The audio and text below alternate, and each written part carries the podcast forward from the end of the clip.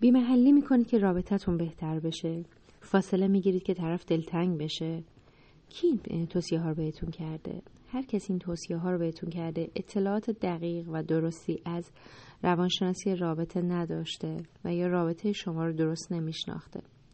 وقتی رابطه به جایی می‌رسه که ما برای رفع نیازهامون برای دیده شدن برای اینکه احساس کنیم دوستم داره دوستم نداره مجبوریم هی بازی های روانی را بندازیم.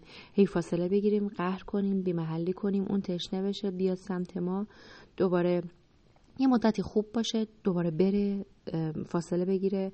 ما مجبور باشیم قیافه بگیریم اون آدم احساس خطر کنه برگرده. اگر رابطتون این شکلی شبیه بازی های موش و گربه میمونه یک جای رابطه داره میلنگه.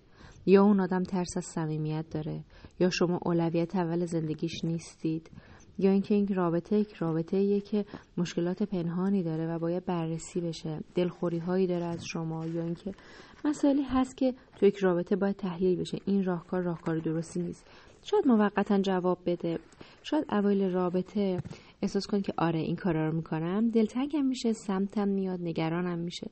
ولی موقته بعد از یه مدت این بازی تکراری میشه. شما هر چی سردی می‌کنی اون آدم برش اهمیتی نداره.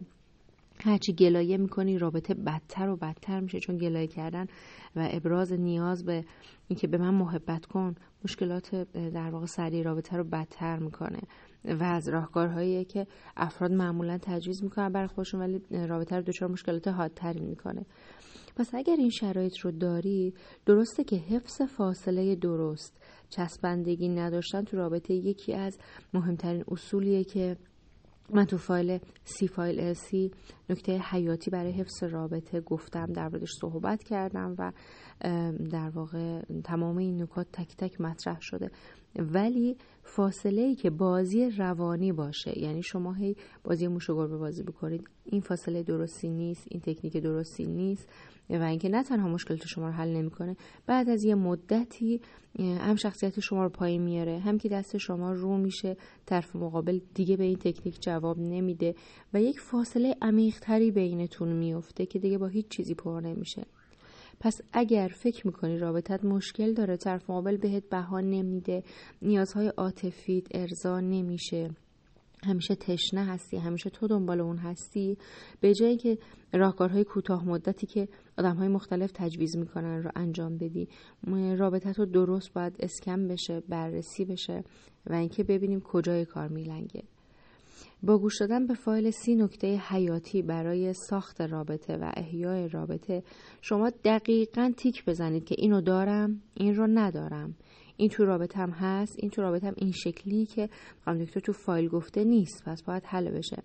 اگر از این سی نکته که مطرح شده 20 نکتهش هم در رابطه شما باشه شما یک رابطه با کیفیت خوب داری ولی باید رو ده نکته بعدیش هم کار بکنی. چون یک جایی تو ادامه این رابطه ضرباتی به شما وارد می‌کنه ممکن رابطه نابود بشه به پایانی برسه. اگر زیر 20 نکته. شما توی رابطتون دارید. رابطتون نیاز به درمان داره. اگه برات مهم حفظ این رابطه. یه موقع سالی ما یه دوست پسری داریم یه دوست دختری داریم. برامون مهم نیست اون رابطه. خب کاری هم براش نمی کنیم ولی اگه رابطت برات مهمه حتما حتما فایل سی نکته حیاتی در رابطه رو گوش کن. ببین که تو چند تا فاکتور از این فاکتورهای حیاتی برای رابطه رو داری و باید رو کدوماش کار بکنی. اگر دیدی خیلی از این فاکتورها رو نداری حتما برای درمان پیش من یا زوج درمان های دیگه اقدام کن و رابطه تا حفظ کن قبل از اینکه دیر بشه.